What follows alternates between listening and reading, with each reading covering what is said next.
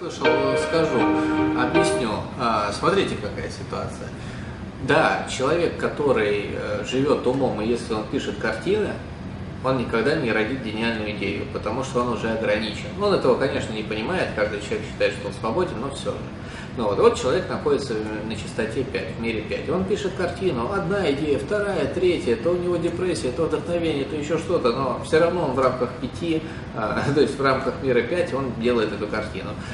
И она никому не нужна, потому что он а, один, один из миллионов а, такой же лох, который делает все одно и то же самое. Какая разница же, что изображено, там даже уровень все равно подачи частоты и качества, он один, тот же, да, там мира 5.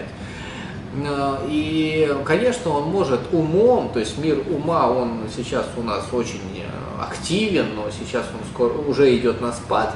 И в мире ума он же сильно развился. И это мир больше, я бы сказал, какого-то обмана и мира без, без души, без сути. И, конечно, люди мира ума и социума знают, что это мир вообще в первую очередь обмана. То есть обман. И получается, что, конечно, возможно, может быть такое, что человек мира, из мира 5 э, свою хреновую картину э, может, э, сможет какому-то также материальному человеку с деньгами впарить. Сможет, если грамотно распиарит, грамотно придумает историю или вообще представит ее как не свою, то, конечно, сможет кого-то развести и ее продать. То это все мир, вот этот продажный, мир вранья, страхов, трусости, это мир ума. А в мире без ума по-другому.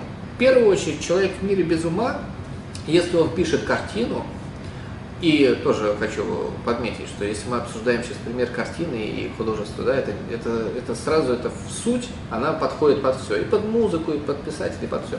Так вот, и получается, что если писатель, да, э, точнее художник э, э, пишет картину без ума, то в первую очередь все, что он будет писать, это будет на чистоте без ума. То есть то, что он творит, это будет то, что не социум, то, что на мировом уровне, то, что уникальное, которое охватывает все частоты, то, что как раз вот вы должны были подметить, вот вы меня спрашивали, а что если какая-то там музыка классная, а ее слушают низкочастотные люди? Я сказал, ну значит это говно, раз слушают низкочастотные. Нет, есть очень много «но». Ведь э, люди же ходят же в Эрмитаж, да, и висит картина. И на нее же люди смотрят, получается, всех сослоев общества. Всех. Да, это потому что это как классика, знаете. Это то, что носят все. Это как костюм, да, классический. В костюме может быть и продавец мегафона, понимаете, там за 10 тысяч рублей сим-карты продавать. А также и на Уолл-стрит человек в костюме идет. Ну вот, и как раз костюм он такой неопределяющий, да, и во все времена все в костюмах ходили. Так вот, по поводу картины. Если человек без ума, он творит ту картину, которую, которая такая многогранная. То есть, давайте так, человек без ума – это философский камень. Философский камень – это как это как алмаз, это как шар такой многогранный, э, который, в котором э, есть все как будто миры. Вот оно как. И получается, что если человек такого уровня творит картину, то она, вот как то, что говорят в код Фибоначчи, нашли еще что-то, то она сделана по этому золотому сечению. То есть эта картина также, также многогранна. И получается, каждый человек любого слоя общества в ней что-то увидит, то есть какую-то свою грань. То есть настолько она будет объемная. Это люди замечали также в моих книгах. Человек мог в свои там 15 лет читать мою книгу, а потом в 20 лет ее прочесть и получить совсем другую информацию. Ну вот, э, то есть как бы э, это, это потому, что вот все, на другом уровне, он, на, на другие детали у него фокус внимания, и он видит уже другое. То есть это вот так. То есть когда фильм, на фильм «Аватар» люди пошли, кто-то увидел спецэффекты, а кто-то увидел да, информацию про Эйва, про энергию, да, там и так далее. И вот получается, человек без ума, а, вы меня спросили, да, про обстоятельства, что он может не стараться и как-то может познакомиться с великим художником, окей, поясню. И вот когда ты такую картину в мире без ума написал, то после этого, а, то есть как, как, как ты можешь да, наткнуться не специально, не думая об этом, пересечься с каким-то очень или богатым человеком, который купит эту картину, или с каким-то человеком, у кого галерея своя, или с человеком какой-то из музея, или с каким-то человеком, который художник великий мировой, то это происходит в первую очередь по той причине, что, то есть, э, что ты ты в первую очередь, если ты в мире ума, ты ходишь по миру 5.